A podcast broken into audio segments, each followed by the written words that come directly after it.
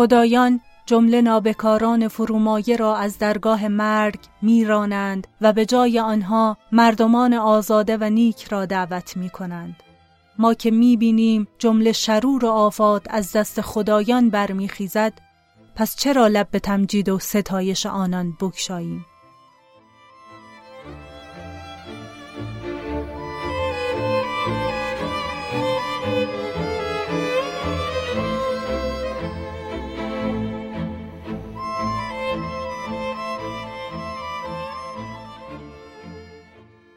سلام. پادکست دراما رو میشنوید. من مرزه محمدزاده هستم و این پادکست رو با همراهی امین اندلیبی و محمد نازمی تولید می‌کنیم.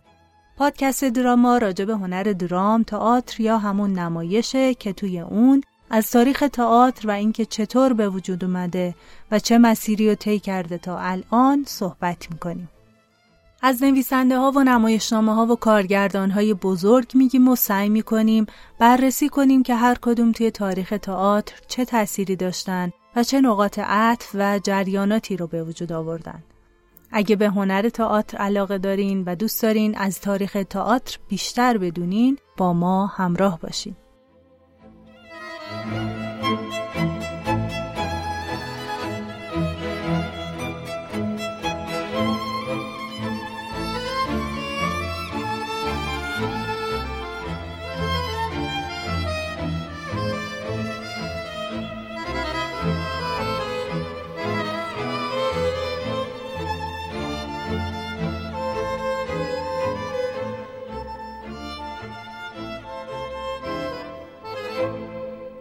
متنی که اول پادکست خوندم از نمایشنامه فیلوکتتس اثر سوفوکل بود.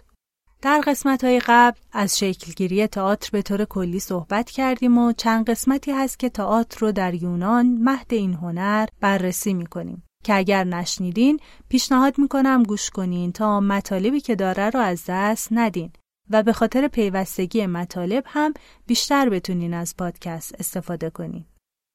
توی دو قسمت قبل درباره آیسخولوس و تراژدی های اون صحبت کردیم. در این قسمت سراغ تراژدی نویس بزرگ دیگه ای از یونان باستان و مهمترین رقیب آیسخولوس یعنی سوفوکل رفتیم و قراره درباره دو تا از تراژدی های اون یعنی الکترا و فیلوکتتس صحبت کنیم. سوفوکلس یا سوفوکل که معنی اسمش عاقل و محترم هست شاعر و تراژدی نویس یونان بوده که در سال 495 قبل از میلاد در شهر کلونوس هومه آتن به دنیا اومد. خانواده اون ثروتمند و سرشناس بودند. پدرش کارگاه فلزکاری و شمشیرسازی داشت و مشغول تجارت پرسود اسلحه بود. در زمان جنگ های یونانی ها با ایرانیا ثروت زیادی نصیب پدر سوفوکل شد. طوری که می گفتند جنگ خانه همه آتنی ها را ویران ساخت تا خانه سوفوکل را آباد سازد. سوفوکل از تعلیم و تربیت ممتازی برخوردار شد. در انواع مسابقه های ورزشی موفق بود و ظاهر زیبا و جذابی داشت. زیاد مطالعه می کرد و آشنایی اون با موسیقی هم نقش مهمی در پرورش تفکرش داشت. خیلی زود به شاعری علاقه من شد و وقتی 28 سال داشت برای اولین بار در مسابقه تراژدی نویسی شرکت کرد. تو این مسابقه تونست سرشناسترین تراژدی نویس اون دوره یعنی آیسقلوس رو شکست بده. شکست شاعری که سنش بیش از دو برابر سوفوکل بود باعث شد خیلی زود به شهرت برسه. سوفوکل بعد از این پیروزی تا آخر عمرش 20 بار در مسابقه ها مقام اول رو کسب کرد که آخرین بارش در 85 سالگی بود. بنا به روایت ها هم هیچ وقت از مقام دوم پایین تر نیومد. اون به بازیگری هم علاقه داشت. دوبار هم توی نمایشنامه های خودش بازی کرد. اما بازیگر متوسطی بود و وقتی هم که صداش برای بازیگری مشکل پیدا کرد از اجرای نقش منصرف شد. سوفوکل هم مثل آیس خلوس وارد عرصه سیاست شد. اون که در دوران حکومت سیاستمدار بزرگ یونانی پریکلس زندگی می کرد، خیلی از طرف اون مورد توجه بود.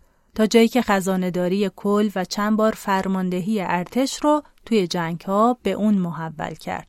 هرچند معروفه که یونانی ها شعرهای اون رو بیشتر از عملیات نظامیش میپسندیدن. سوفوکل چند بار در زمره کاهنان بلند مرتبه قرار گرفت و یه مدت هم عضو شورای دولتی حکومت بود. در این مورد هم گفته شد که مردم از نجابت اخلاقی اون بیشتر راضی بودند تا از تدبیرهای سیاسیش. همدم دوران پیری سوفوکل یکی از روسپیهای ممتاز به اسم تئوریس بود که از اون صاحب فرزندی شد.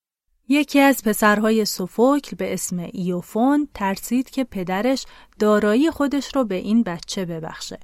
به خاطر همین تصمیم گرفت علیه اون به دادگاه شکایت کنه و حکم محجوریت پدر رو بگیره که دستش از اداره اموالش کوتاه بشه. اما سوفوکل 86 ساله در مقابل قضات دادگاه با خوندن بخش از نمایشنامه اودیپوس در کلونوس نشون داد که نه تنها هیچ اختلال ذهنی نداره بلکه اندیشه اون همچنان درخشان و قدرتمنده. قاضی ها علاوه بر اینکه اون را از اتهام دیوانگی تبرئه کردند بلکه با احترام تا خونه بدرقش کردند. یونانی ها سوفوکل رو مثل یک خدا می و بهش خیلی احترام می و وقتی که در سال 405 پیش از میلاد در آتن فوت کرد سیمیاس شاعر برای سنگ مزارش یک شعر سرود که در اون خطاب به پیچک ها اینطور نوشته. آرام بخزید بر آن جایی که سوفوکل در خواب آرام فرو رفته است. همینطور معتقد بود مزار اون رو باید با گلهای سرخ و تاکهایی با خوشه های انبوه زینت کرد. و دلیل این کار رو پاداشی شایسته برای حکمت دلنشینی میدونست که سوفوکل در اشعارش بیان کرد.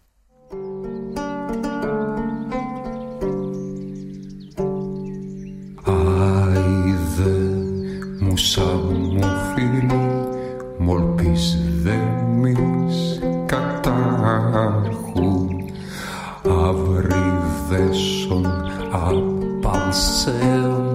έμας φρενάς δομής το καλλιοπία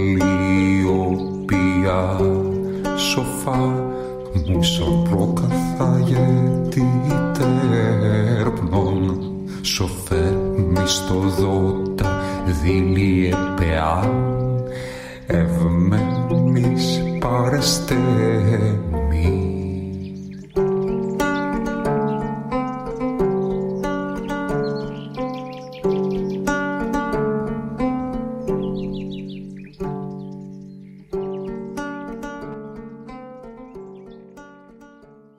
سوفوکل 123 تا نمایشنامه نوشت که از اونا هفت تراژدی به طور کامل و بخشهایی از چند اثر دیگه به دست ما رسیده. آثار کامل اون این نمایشنامه هستند. آژاکس، زنان تراخیس، اودیپوس شهریار، اودیپوس در کلونوس، آنتیگونه، الکترا و فیلوکتتس. مهمترین اثری هم که بخشهایی از اون فقط به دست ما رسیده نمایشنامه ساتیر تعقیب کنندگان یا تراکرز به معنای سگهای شکاری هست. سوفوکل اثری هم در مورد تولد هرمس داره که بخشهای مهمی از اون در سال 1912 کشف شد. در مورد بعضی از آثارش هم اطلاعات پراکندهی وجود داره مثل نمایشنامه های زنان اسیر، ازدواج هلن، غیب گویان، پاندورا و غیره.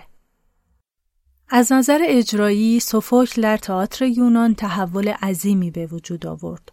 اون تعداد بازیگرا رو به سه نفر رسوند و همسرایان رو از دوازده به پونزده نفر افزایش داد. اما از نقش همسرایان کم کرد و تاکید اصلی رو روی یه شخصیت گذاشت. همینطور گفتگوی بین بازیگرا و همسرایان رو گسترش داد مثلا بعضی وقتا بیان یه بیت از شعر نمایش رو بین سه تا از بازیگر رو روی صحنه تقسیم کرد. سوفوکل اجرا و بازیگری رو از حالت ساده و ساکن گذشته خارج کرد و با حرکتهای بیشتر و متنوعتر به جذابیت تصویری تراژدی اضافه کرد. همینطور اون برای آرایش و شکوه صحنه اهمیت خاصی قائل بود. به گفته ارسطو اولین کسی بود که صحنه رو رنگامیزی کرد و اون رو با چشماندازها و نقاشی زیبا تزئین کرد. سوفوکل رو سازنده پریاکتووا می‌دونند که یه وسیله بود برای تغییر محل و منظره که این وسیله به شکل یه منشور مثلثی بود و روی هر وجه اون منظره متفاوتی نقاشی شده بود و روی یه پایه چرخان سوار می شد. از نظر درام نویسی سوفوکل نوشتن درام سبخشی یا سگانه به سبک خلوص رو کنار گذاشت و با سه تا درام مستقل توی مسابقات شرکت می کرد. از نظر داستان پردازی هم برای آثار خودش طرح معینی رو تنظیم می کرد و همینطور حوادث تازه و بحرانها و اتفاقهای غیرمنتظره رو وارد شعر نمایشی کرد. ارسطو شیفته آثار سوفوکل بود تا حدی که تراژدی اودیپوس شهریار اون رو کاملترین تراژدی یونان می‌دونست و حتی بنا به روایت ها اغلب قبل از خواب آثار سوفوکل رو می‌خوند.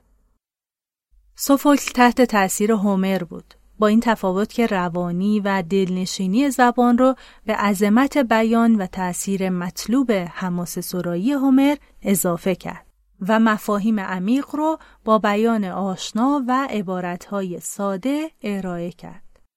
توی بیشتر آثارش سطرها همه مربوط به هم هستند و از نظر اسکار براکت کل ترکیب کار به دقت انتخاب شده. صحنه ها همیشه از یه تعلیق به اوج می‌رسن و بازی و حرکت توی آثار سوفوکل روشن و منطقیه. براکت عقیده داره که شخصیت های سوفوکل پیچیدن اما از نظر روانشناسی انگیزه های روشنی دارن. قهرمانای اون نجیبن اما بیگناه نیستن. سوفوکل معتقد بود که شاعر باید شخصیت ها رو اونطور که باید باشن نشون بده نه اونطور که هستن. قهرمانای سوفوکل اول درگیر یه بحران میشن که اونا رو وادار به تحمل رنجهای زیادی می‌کنه و سرانجام بعد از رسیدن به نوعی خودشناسی متوجه میشن که پشت حوادث قوانینی فراتر از قوانین انسانی حاکمه به ویژه قانون تقدیر از نظر سوفوکل نظام اخلاقی جهان شاید پیچیده تر از اون باشه که در فهم ما بگنجه. در عین حال این نظام برقراره و سرانجام حق پیروز میشه. این تفکر به دیدگاه آیسخولوس شبیه اما فاصله زیادی در تئاتر سوفوکل بین سرنوشت انسانها و اراده خدایان وجود داره. انسان نمی‌تونه وارد اسرار اراده الهی بشه و حتی نباید برای این کار تلاش بکنه. و برخلاف تئاتر آیس خلوص انسان درباره عدالت الهی چیزی نمی‌پرسه و خدایان هم دیگه چندان نزدیک به انسانها نیستند و بشریت فقط کمی از راه ندای غیبی به اراده خدایان پی می‌بره. توی این دیدگاه سلطه سرنوشت می‌تونه هر گونه توقیانی رو غیر ممکن کنه. سوفوکل به تقدیر بشری بدبین بود و سعادتمندترین افراد رو کسی می‌دونست که هرگز پا به جهان نذاره یعنی به دنیا نیاد. این تفکر شبیه درون مایه یکی از ربایی های منصوب به شاعر و اندیشمند بزرگ ایرانی حکیم عمر خیام هست که گفته چون حاصل آدمی در این دیر دودر جز خون دل و دادن جان نیست دگر خرم دل آنکه یک نفس زنده نبود واسوده کسی که خود نزاد از مادر. ولی سوفوکل از شوربختی تقدیر انسانها به این نتیجه نمی‌رسه که خدایان بیرحم یا بی هستند و بشر باید اعتراض و اسیان کنه بلکه بنا به اعتقاد اون انسان هرگز نمی‌تونه به اندازه کافی با تقوا باشه و احترام خدایان رو به جا بیاره. با این حال انسان برای سوفوکل اگر در قالب قهرمانان باشه قابل ستایشه و زندگی با همه رنجهاش دوست داشتنی چون در زندگی که هر کس تلاش می‌کنه تا بهتر عمل کنه.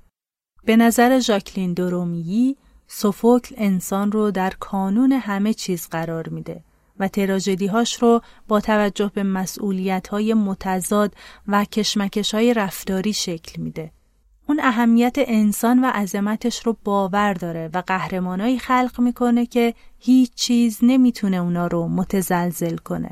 حتی اگر اطرافیانشون اونا رو ترد کنن و یا حتی اگه خدایان بخوان اونا رو بازی چه قرار بدن. پس دو مسئله برای سوفوکل اهمیت محوری داره. عدالت الهی و مسئله اخلاق. شخصیت های سوفوکل از طرف جهان نوعی صحبت می کنند و مسائلی رو مطرح می کنند که توی افسانه ها و داستان های قبل وجود نداشت. در بحث کشمکش در وظایف آرمانی مطرح میشه که انسان رو داور مسئولیت های خودش می‌دونه. تراژدی های سوفوکل به تعبیر درومیی تراژدی قهرمان تنهاست. از نظر اون انسان فقط در تنهایی به عظمت می‌رسه و تبدیل به یه شخصیت تراژیک میشه. تمایل شدید خیلی از قهرمانای سوفوکل به کسب اعتبار و شرافت و رد کردن هر نوع مصالحه‌ای منجر به تنهایی و پذیرش مرگ میشه و این مسئله عمیقا روی مخاطب تأثیر می‌ذاره. همینطور درومیی معتقد ترکیب یک فلسفه دلگیر با ایمان پرشور نسبت به بشریت و زندگی اون تئاتر سوفوکل رو از آثار مدرنی که از اون الهام گرفتن متمایز می‌کنه چون تقلید کننده های اون بیشتر خشونت تراژدی ها رو نمایش میدن تا این تعارضات و مفاهیم موجود در داستان و این کار باعث میشه که نتونن به جلال و درخشندگی آثار سوفوکل برسن. این نکته رو هم باید بگیم که سوفوکل با خوشبختی زندگی کرد. تیزهوش و فروتن و در عین حال اشرت طلب بود و به دست آوردن مال و منال رو هم دوست داشت و ثروتمند و محبوب زندگی کرد. با این حال اندیشه و آثارش سرشار از بدبینی و بدبختی بود.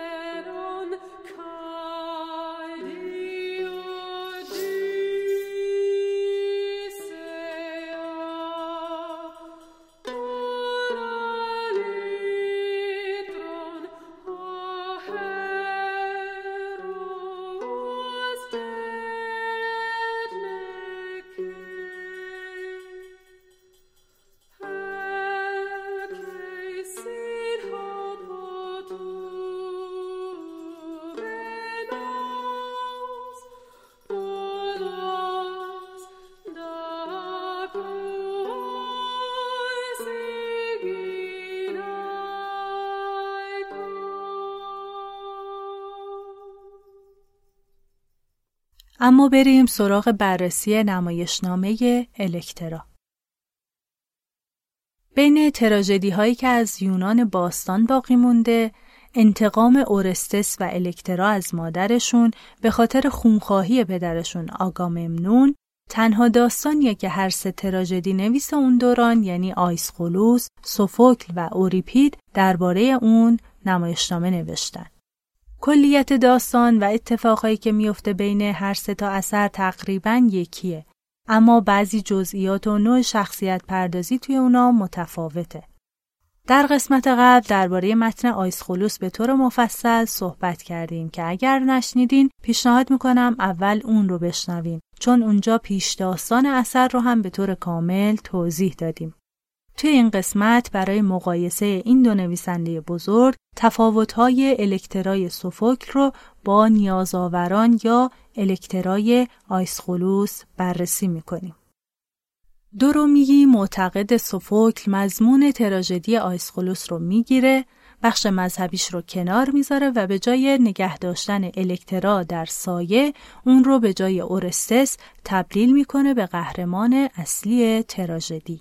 از نظر ویلدورانت هم آیسخولوس دنبال نتیجه گیری اخلاقی در الکترای خودش بود اما سوفوک چندان رغبتی به نتایج اخلاقی داستان نداره و بیشتر تحلیل روانی شخصیت الکترا رو در نظر داشته و کینه ای که این زن جوان نسبت به مادرش داره رو مطالعه کرده. طوری که اسم این نمایشنامه رو برای آرزه عقده الکترا استفاده کردند. بر اساس نظریه روانکاو بزرگ اتریشی زیگموند فروید این آرزه اختلالی ناشی از میل ناخودآگاه دختر به از بین بردن مادر و تصاحب پدر که در دوره از رشد روانی جنسی اتفاق میافته و معادل عقده اودیپ در پسرهاست. اختلاف دیگه که این دو نمایشنامه دارن شخصیت پردازی اورستس است. اورستس سوفوکل برخلاف اورستس آیس خلوص هیچ تردید و تزلزلی در گرفتن انتقام نداره و بعد از کشتن مادر و معشوق اون دچار جنون نمیشه و در نهایت الهگان انتقامی هم در کار نیست. تفاوت دیگه اینه که دو شخصیت در اصل سوفوکل وجود دارن که در تراژدی آیسخولوس نیستن. یکی خواهر الکترا و اورستس به اسم کروسوتمیس و اون یکی مربی اورستس که الکترا برادرش رو در کودکی به اون سپرده. احتمال میدن که تراژدی الکترای سوفوکل بین سالهای 418 تا 410 قبل از میلاد نوشته شده باشه. نمایشنامه با حضور اورستس، دوستش پولادس و مربیش جلوی کاخ آگاممنون که حالا خونه آیگیستوس معشوق مادرش هست شروع میشه. اونا نقشه می‌کشن که چطور وارد کاخ بشن و با دادن خبر دروغ کشته شدن اورستس در مسابقه عرابرانی کلوتایمنسترا و آیگیستوس رو فریب بدن. صدای گریه الکترا رو میشنوند و برای اینکه رشته ای از موی اورستس رو بر سر مزار پدرش قرار بدن از صحنه خارج میشن. الکترا در حالی که زاری می‌کنه با همسرایان که زنان شهر میسنه هستند وارد گفتگو میشه و برای اونا از انتظار برای اومدن برادرش میگه. از گفتگوی اونا متوجه میشیم که دو خواهر دیگه الکترا هم یعنی کروسوتمیس و ایفیاناسا توی قصر هستند. اما اونا برخلاف الکترا به زندگی عادی خودشون مشغولن و مثل اون با مادرشون دشمنی ندارن. در ادامه الکترا خواهرش کروسوتمیس رو شماتت می‌کنه که یاد پدر رو فراموش کرده و از مادر حمایت می‌کنه. خواهرش در دفاع از خودش معتقده که نسبت به آنان که به ما برتری دارند باید مطیع بود تا دچار عواقب شوم نشن. کروسوتمیس به الکترا میگه که مادرش خواب هولناکی دیده و به اون نظرهایی داده که ببره سر مزار آگاممنون. در حالی که در نیازآوران آیسخولوس نیازها رو الکترا سر مزار می‌بره. الکترا به خواهرش میگه نظرهای مادر رو دور بندازه و به جای اونا رشته ای از موی خودش و موی اون رو با یک کمربند ساده سر مزار بذاره تا شاید پدر از گور بلند شه و به کمک اونا بیاد و جان برادرشون اورسس رو حفظ کنه. کلوتایمنسترا وارد کاخ میشه و با الکترا شروع به بحث می‌کنه. مادر میگه که برای انتقام قربانی شدن دخترش ایفیژنی توسط آگاممنون حق داشته و الکترا از پدر دفاع می‌کنه. بعد خبر کشته شدن اورستس می‌رسه. ولی کروسوتمیز پیش خواهرش میاد و میگه که رشته مویی بر سر مزار دیده که احتمال میده مال اورستس باشه. اما الکترا باور نمی‌کنه چون خبر مرگ برادرش رو شنیده. کروسوتمیس میره و اورستس وارد کاخ میشه و خودش رو به خواهر معرفی می‌کنه. اورستس سراغ مادر میره و اون رو می‌کشه و در نهایت آیگیستوس رو هم که بعد وارد قصر میشه و به اتاق میره به قتل میرسونه. صحنه قتل ها طبق قوانینی که در تئاتر یونان باستان وجود داشته روی صحنه اجرا Νίμησε για να μην αφιπνίξω. Φύρε το πράγμα και τιμήσω. Κορπερώντα μηδέν.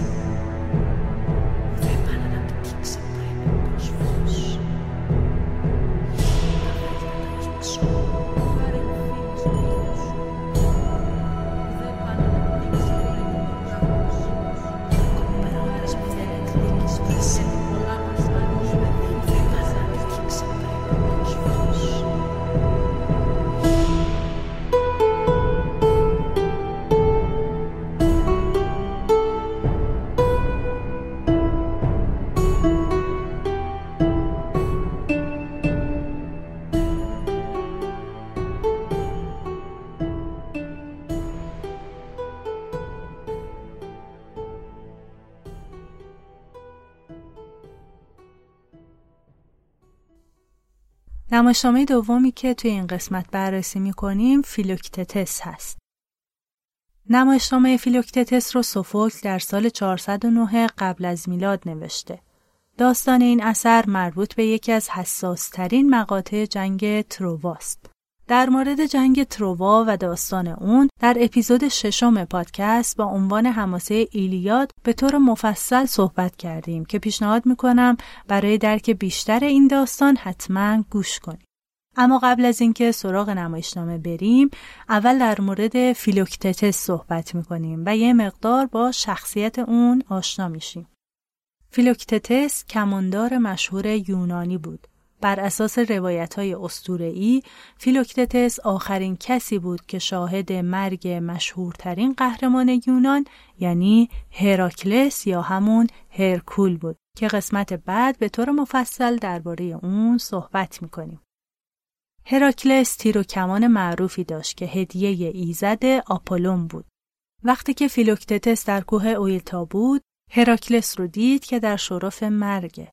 اون روی یه تل هیزم دراز کشیده بود و عذاب می‌کشید.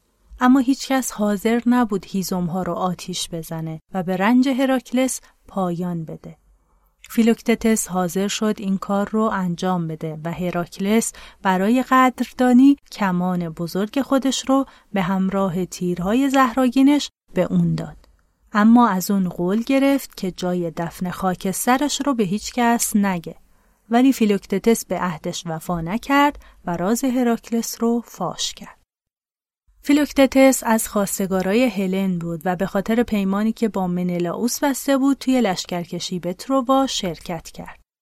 توی راه وقتی کشتی فیلوکتتس به جزیره خروسه رسید، قرار شد برای آپولون یا آتنا قربانی کنه. اینجا بود که فیلوکتتس به خاطر شکستن عهدی که با هراکلس بسته بود یعنی فاش کردن محل دفن خاکسترش مجازات شد. در این مورد دو تا روایت وجود داره. یکی از روایت ها اینه که حین اجرای مراسم قربانی ماری که نگهبان معبد بود پای فیلوکتتس رو نیش می‌زنه و زخم شدیدی ایجاد می‌کنه. این روایتیه که سوفوکل هم در اثرش از اون استفاده کرده. روایت دیگه هم اینه که یکی از تیرهای زهراگین هراکلس از ترکش بیرون افتاد و پای فیلوکتتس رو زخمی کرد. این زخم خیلی وحشتناک و دردناک بود و بوی خیلی بدی می‌داد و مایه آزار همسفران فیلوکتتس شد. چون علاوه بر بوی بد، فیلوکتتس از درد چنان زجه هایی می‌کشید که همراهانش رو حین نیایش برآشفته می‌کرد. به پیشنهاد اودیسئوس فیلوکتتس رو به جزیره متروک لمنوس بردن و وقتی که فیلوکتتس توی یه غار خوابیده بود اون رو رها کردند. در مورد شخصیت و داستان اودیسئوس هم به طور کامل در اپیزود هفتم پادکست که حماسه اودیسه است صحبت کردیم. فیلوکتتس ده سال با رنج و بدبختی و در انزوای مطلق زندگی کرد. تا اینکه یک پیشگو به یونانی ها گفت که تسخیر تروا بدون حضور فیلوکتتس و تیرهای هراکلس که پیش اونه امکان پذیر نیست. چون آخرین تیر در جنگ تروا باید از همین کمان به وسیله فیلوکتتس پرتاب بشه. برای همین بعد از ده سال یونانی ها دنبال اون رفتن. این کار رو به عهده دو نفر گذاشتن. اودیسئوس و پسر آخیلوس که اسمش نئوپتولموس بود. نمایشنامه فیلوکتتس سوفوکل از این نقطه شروع میشه. در شروع درام اودیسئوس و نئوپتولموس دنبال غاری میگردن که فیلوکتتس اونجا زندگی می‌کنه. بعد از اینکه غار رو پیدا می‌کنن اودیسئوس نقشه می‌کشه و به نئوپتولموس میگه که برای اینکه فیلوکتتس رو فریب بده به اون دروغ بگه و از اودیسئوس و یونانی ها بدگویی کنه که فیلوکتتس بهش اعتماد کنه. نئوپتولموس اول حاضر نمیشه دروغ بگه اما اودیسئوس اینطور استدلال می‌کنه که اگر دروغ به مصلحت گفته شود و خیر آدمی در آن باشد زیانی نمیرساند و پسر آخیلوس رو به اجرای حیله وادار می‌کنه. نئوپتولموس سراغ فیلوکتتس میره فیلوکتتس حالا یه مردی نحیف و ژولیده با لباس مندرس و حال نزار که کمانش رو به دوش انداخته. فیلوکتتس که از یونانی ها به خصوص اودیسئوس متنفر بوده وقتی میشنوه نئوپتولموس از اونا بدگویی می‌کنه بهش اعتماد می‌کنه. اون هم به فیلوکتتس وعده میده که اون رو به سرزمینش برگردونه. فیلوکتتس دچار حمله درد میشه و کمانش رو به نئوپتلموس میسپاره و میخوابه. نئوپتلموس اول می‌خواد با کمان فرار کنه ولی بعد فکر می‌کنه نمی‌تونه بیشتر از این دروغ بگه. پس قصد واقعی خودش رو به فیلوکتتس میگه و اون هم به شدت عصبانی میشه. اینجا اودیسئوس وارد میشه و با فیلوکتتس جدل می‌کنه. بعد اودیسئوس و نئوپتلموس میرن و همسرایان رو که دریانوردای یونانی هستن پیش فیلوکتتس می‌ذارن که اگر تغییر عقیده داد اون رو به کشتی بیارن. فیلوکتتس درمونده شده چون می‌بینه بدون کمانش دیگه نمی‌تونه شکار کنه و غذا به دست بیاره. از طرف دیگه نئوپتلموس که دچار عذاب وجدان شده تصمیم می‌گیره کمان رو به فیلوکتتس پس بده. اودیسئوس اون رو تهدید می‌کنه که یونانی ها از دستش عصبانی میشن ولی نئوپتولموس پیش فیلوکتتس میاد و کمان رو به اون بر میگردونه و این بار با لحن دوستانه ای از فیلوکتتس می‌خواد که با اون به تروا بیاد. فیلوکتتس قبول نمی‌کنه. نئوپتلموس هم تصمیم می‌گیره که به قولی که به فیلوکتتس داده عمل کنه و اون رو به دیارش برگردونه. هرچند می‌دونه که یونانی ها دمار از روزگارش در میارن. اونا می‌خوان راه بیافتن که ناگهان روح هراکلس وارد میشه و به فیلوکتتس فرمان زئوس رو اعلام می‌کنه که باید به تروا بره و همینطور بهش مژده میده که اونجا زخمش درمان میشه. فیلوکتتس هم این دستور رو قبول می‌کنه و نمایش تموم میشه. در اساطیر اینطور گفته شده که بعد از ورود فیلوکتتس به تروا طبیبها زخمش رو درمان کردند و نوبت انجام وظیفه فیلوکتتس رسید. طبق بعضی از روایت ها فیلوکتتس پاریس رو به مسابقه تیراندازی با کمان دعوت کرد و با تیر زهراگین اون رو زخمی کرد که سرانجام باعث مرگ اون شد. جنگ با پیروزی یونانی ها تمام شد و به روایت حماسه اودیسه فیلوکتتس سالم به یونان برگشت.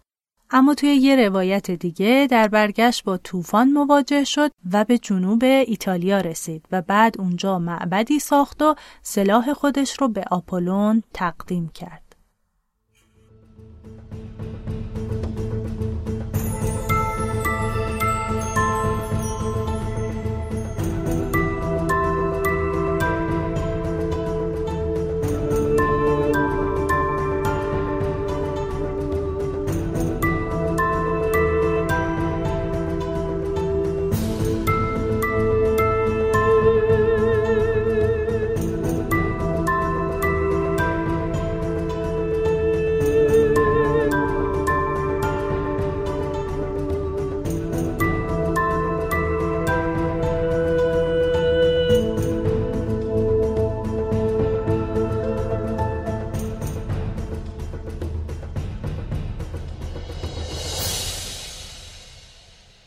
از دیدگاه زیگفرید ملشینگر در زمان سوفوکل باورها در حال تغییر بودند. از جمله این باور دوران آیسخولوس که نظام سیاسی و دموکراسی آتنی به نفع همگان است.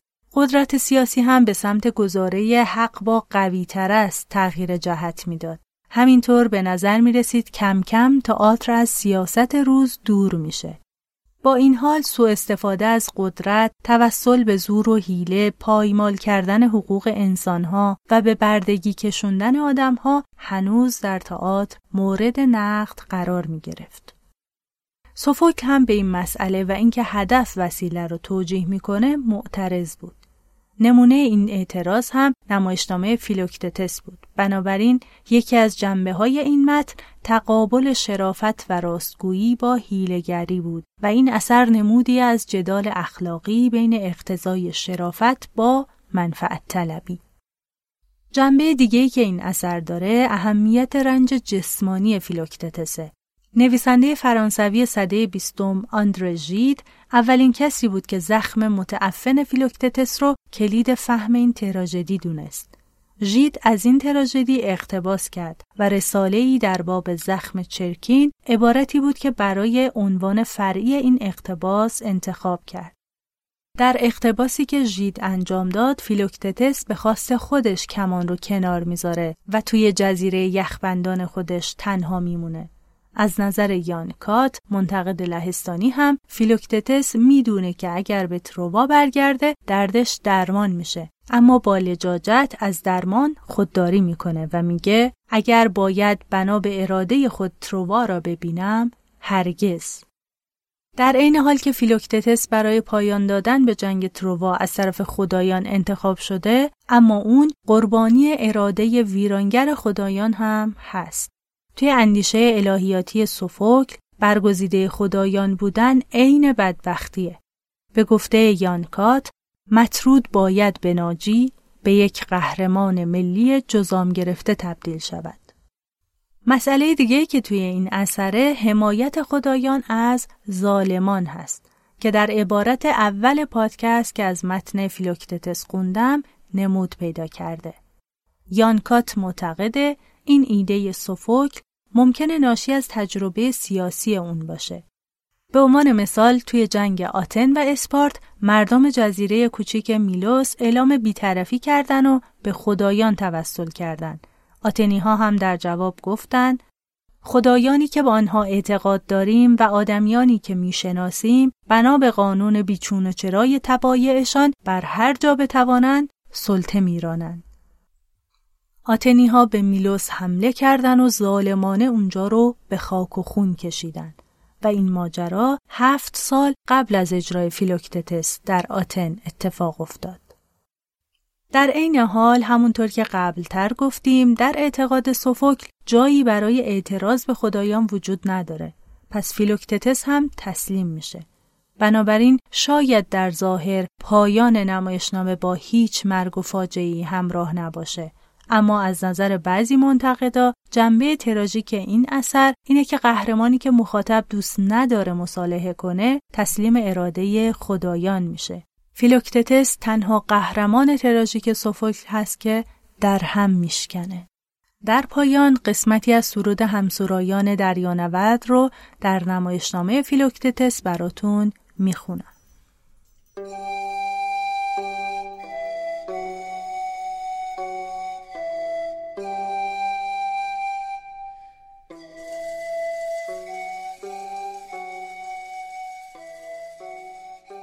تنها بودن و با هیچ کس سخن نگفتن و به هیچ یار و مددکار درد و رنج خود را تحمل نمودن از قوه تحمل آدمی بیرون است هر کس به چنین زندگی مهنت زایی گرفتار آید بیگمان رنج فراوان می‌برد و به عاقبت نیز عقل از سر او زایل می شود.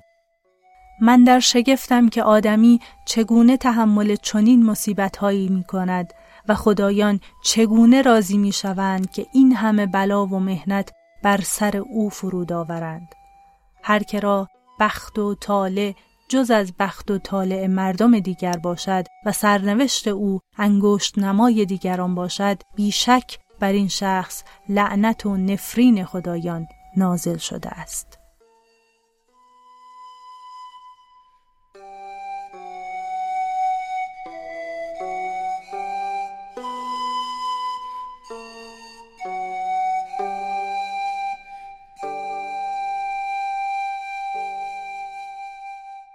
امیدوارم مطالب این قسمت درباره سوفوکل و نمایشنامه های الکترا و فیلوکتتس براتون مفید بوده باشه. در قسمت بعد سراغ دوتا از تراژدی های دیگه سوفوکل میریم. آژاکس و زنان تراخیس. منابع بحث های این قسمت به این ترتیب بودن. الکترا، فیلوکتتس، آژاکس و زنان تراخیس، سوفوکل، ترجمه محمد سعیدی. تراژدی یونان ژاکلین دو رومیی تفسیری بر تراژدی های یونان باستان یان کات. تاریخ تمدن ویلدورانت جلد دوم یونان باستان. تاریخ تئاتر جهان اسکار براکت. تاریخ تئاتر سیاسی زیگفرید ملشینگر. فرهنگ ادبیات جهان زهرا کیا خانلری. فرهنگ اساتیر کلاسیک مایکل گراند و جان هیزل. فرهنگ اساتیر یونان و روم جوئل اسمیت. فرهنگ جامع روانشناسی روانپزشکی نصرت الله پورافکاری.